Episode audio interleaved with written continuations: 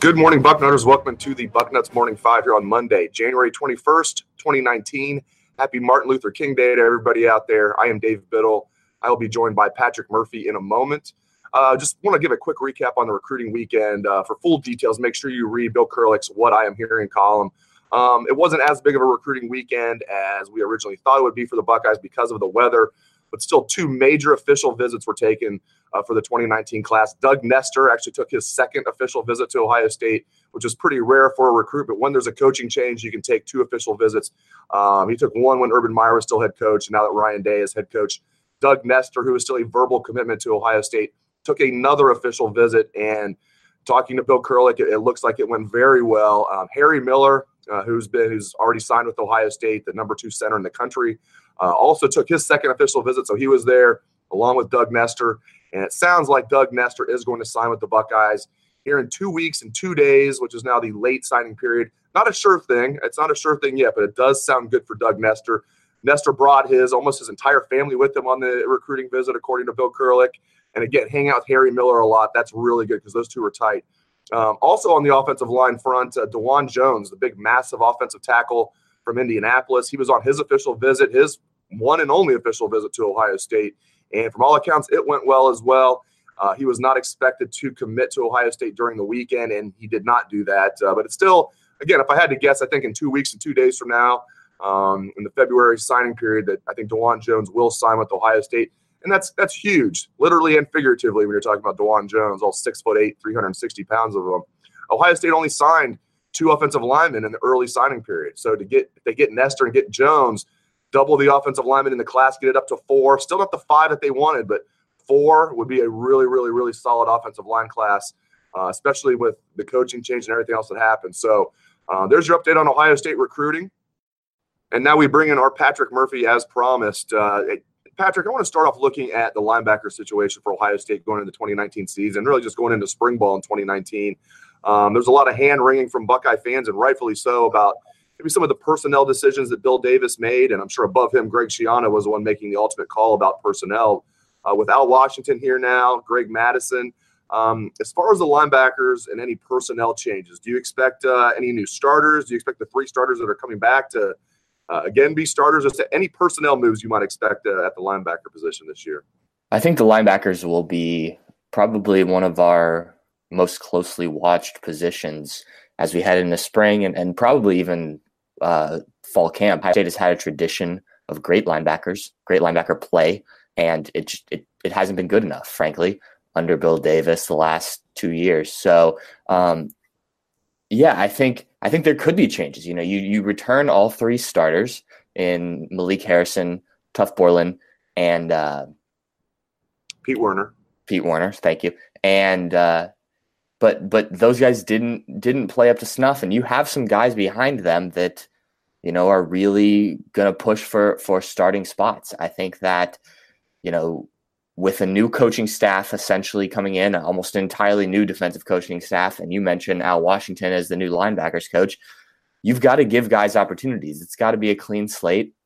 And I think that, you know, with, with, with that, um, yeah, there could, there could be new starters. There could be guys that, you know, we, we haven't seen yet that, that get their shot. And we've heard about young guys playing well, Um, and practice and whatnot, but we haven't seen enough of it on the field. So it would not surprise me at all if, if at the very least we see some guys, or we hear some names, I guess is what I should say, going into the spring and, and as we push towards fall camp that that are making a, a push for those those linebacker spots because, like you said, it, it's it's just not been good enough. It's it's got to be better. That's a key part of the defense. That's a key part of any defense, and you know. With the way Ohio State's played, especially last year, you you need that linebacker play to be significantly better. Yeah, there's a lot of you know young guys coming up. You know, Dallas Gantt, Taraja yeah. Mitchell, K'Vaughan Pope. Right. Um, you know, one older guy I want to touch on, Keandre Jones, uh, has entered the transfer portal. That doesn't mean for sure he's going to transfer. Sure. Um, but, I mean, usually if you enter the transfer portal, you are going to transfer. I know Ohio State's trying to get him to come back. When they released the new roster and they didn't have Brian Snead on there, um, as we've been talking on the Bucknuts Morning five for months, we told you guys out there, don't expect Brian Snead to be back on the Ohio State team. And now it's official. Brian Snead is not on Ohio State's team. He will transfer. But let's focus on Keandre Jones. Um, they released the new roster, like I said, that Brian Snead was not on there, but they still had Keandre Jones on there. So uh, from what I'm hearing, they're trying to get Keandre Jones to come back. He might be disgruntled and feel like, really, I mean, the linebackers were struggling all of last year. I never really got a chance. But with new coaches coming in, maybe they can talk him into staying. Just your thoughts on the Keandre Jones situation, Patrick. Yeah, I mean, it's understandable, right? He's a senior, you know, similar situation with Justin Hilliard, who obviously is not, as far as we know, in the transfer portal, but you know, a guy who who just hasn't gotten a shot. And this was a guy who came in, committed, flipped from Maryland the same day as Dwayne Haskins, uh, you know, four-star linebacker. I believe he was one of, you know, a top, you know, definitely top twenty, I believe top ten linebacker in the country coming out of high school. So a talented kid that just has never gotten his opportunity for one reason or another at Ohio State. And if I'm him, I'm I'm looking for opportunity. Like you said, there's been linebackers issues there, and, and, and he just hasn't gotten a shot. So um, understandable why he explores his options. Also understandable why Ohio State, with the new defensive coaching staff, is, hey, you know, saying to him, hey, let's let's reevaluate this. You know, we're gonna we're gonna try and uh, look at everybody, give everybody a clean slate. I think that, you know, that should be the approach across the board, regardless of position at this point. You know, unless you've You've done something special, and uh, you know, obviously on defense last year, not a lot of people did a lot special. Um, you know, that then you you should have an opportunity. So, yeah, I think Keandre Jones is an interesting situation because I think the only guy that that maybe even as close is Malik Harrison, because of the way he kind of ended the season. I think, you know, just his his kind of abilities, but I think you're looking at, at any of those three linebacker spots, I think they're up for grabs. I think Keandre, Keandre Jones has as good of a shot as anyone to win that job. Um, and you know, so it'll be interesting to see what kind of re-recruiting job the Ohio State defensive staff does with him. Yeah, I think Malik Harrison is going to be an absolute stud as a senior. He really came on at the end of his junior year. So yeah, I like, Malik Harrison's the one guy I'm very bullish on uh, in that linebacking core. Um, Switching to quarterbacks for a moment, I mean, obviously, if Ohio State stays healthy at the quarterback position, all good. You got Justin Fields presumptively as the starter. We're still waiting to, to know for sure if he's going to be eligible immediately. Sounds like he will be. So Justin Fields as the presumptive starter. They like Matthew Baldwin a lot as the backup. Then there's only a, one other sco- uh, color, uh, scholarship quarterback on the roster, Chris Chugunov, the uh, former West Virginia transfer. I get this question a lot, like, am I concerned about quarterback depth? I guess other than the twenty fourteen Buckeyes, if you get down to your third quarterback, you're probably in trouble anyway. But, right. uh, you know, I mean, I guess I'm mildly concerned. I don't know. I mean, if they lose Justin Fields and Matt Baldwin, I mean, yeah, it's going to be a concern if you're Chugunov's the quarterback. I guess, you know, but Chugunov's not the backup. You'd have to go through two quarterbacks, which, again, happened, you know, five seasons ago at Ohio State and they won the national title. But I guess I'm kind of concerned about it, is how I would put it. What are your thoughts on, on quarterback depth? Yeah, I mean, I think you always want to have more depth in this, right? You know, you, you're Ohio State. You want to have, you know, your your line of quarterbacks. Each recruiting class, you add another four or five-star guy, and they don't have that right now for various reasons. Like you said, I, I think that it's rare that you go that deep in your depth chart, but it is an interesting situation, right? Because you don't know one hundred percent that Justin Fields will be eligible. We we think he will. He thinks he will. His family thinks he will. Ohio State thinks he will. But until we hear that that waiver is, you know, coming, that he's cleared to play, there's going to be some concern. And uh, when when that's the case, given Tate Martell's transfer, Dwayne Haskins leaving, and your backup quarterback is is Matthew Baldwin, who I think's talented, Ryan Day thinks talent is talented, but has never taken a college snap. You're going to have a little bit of concern. And then, as you mentioned, Chris Chugunov is is the third guy who they kind of brought in last year as another option because Joe Burrow left. You're you're in a weird place. So, yeah, you you definitely have some some questions there. Now, it could be way worse, right? You know, you're Ohio State and you'd like to have the elite of the elite in terms of quarterbacks. But, you know, if if if at the very worst, your third option is Chris Chugunov, who has started three games at the college level. Now, he lost those three games and performed poorly, but, you know, that that's your that's your third option. That's your Cardale Jones. Um, you know, it's it, it life could be worse, but you're the Buckeyes. You want to have a, a line of quarterbacks ready to go.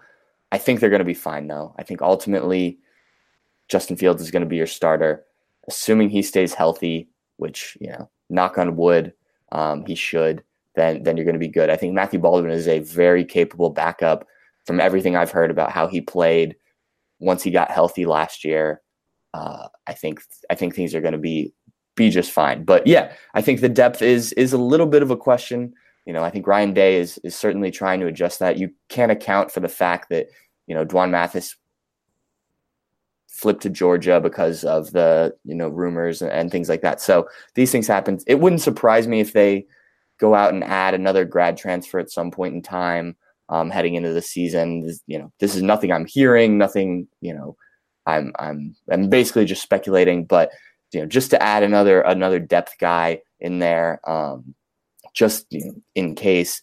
I mean, they even, you know, lost a, a walk-on the other day to uh, to transfer. So just to add some depth, some some competition in the room, it wouldn't surprise me. But yeah, I think there's a little room for concern just because you are Ohio State. You've seen this happen before where you get down to the third string quarterback.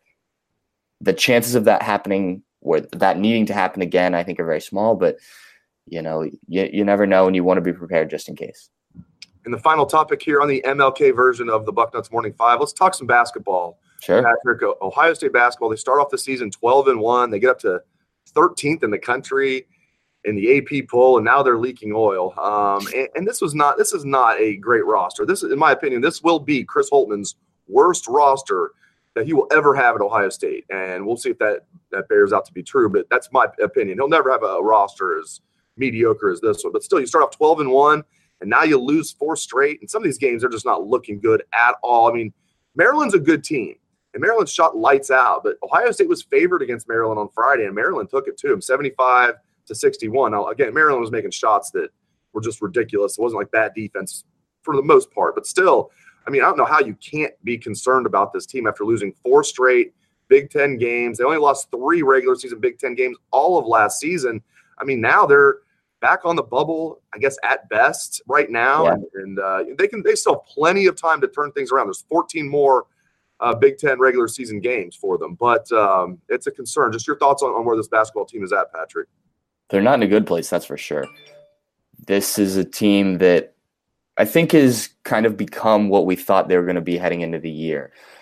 You know, the the twelve and one start changed perception about this group, but you look at this roster, like you mentioned, and, you know, it's it's it's not. There's no Keita Bates-Diop. There's no even a Deshaun Tate. There there is a Caleb Wesson, and for three games before the Maryland game, he was in foul trouble, which caused a lot of issues because he's their go-to guy on offense. And the Maryland game started off well.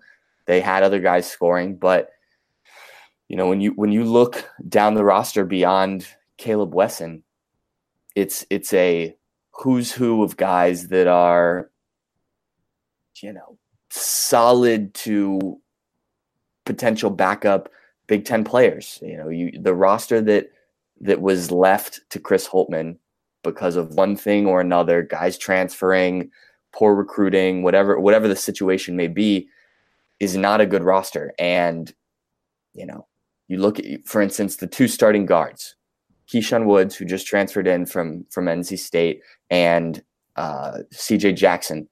Those two guys on a normal Big Ten roster are probably backup point guards, and instead you're you're starting both of them. So this is just kind of what it is as as Chris Holtmann builds his team.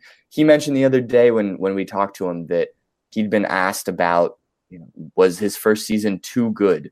You know, people on the street, friends of his, kind of joked with him about the fact that, you know, you, you did too well in your first season. Why did you go and win that many Big Ten games? Why did you, you know, make the tournament as as as that seed and and all that? So he, he said he's never going to apologize for winning. They're always going to do the best they can. You know, they wanted to send that class out well. And obviously, you know, Keita Bates-Diop made a huge difference. But he did set the bar really high for himself. And, and I think this is a more kind of down-to-earth, where you are um, type of team. And even that, he started off very well. Now you can look at the schedule and say, you know, they they beat a Cincinnati and a Creighton team that maybe aren't as good as we thought they were at the beginning of the year. And, and that rose – Um, expectations some, but you know, you go twelve and one to start the year, you go twelve and one to start the year. They need to figure some things out. There's no doubt about that. Um, they need to find some other scoring. These, these guys, other than Caleb Wesson, are not performing at the level that they should. But you know, again, this, this is probably not a team that's as bad as the oh and four or the four straight loss record indicates, but they're also not nearly as good as the twelve and one record indicated. So you have to find kind of a, a happy compromise in there and, and figure out what you're going to be the rest of the year. In the Big Ten, nine teams might get in the tournament. So I think Ohio State is still in, like you said, long season, still in a position to uh, to make the tournament.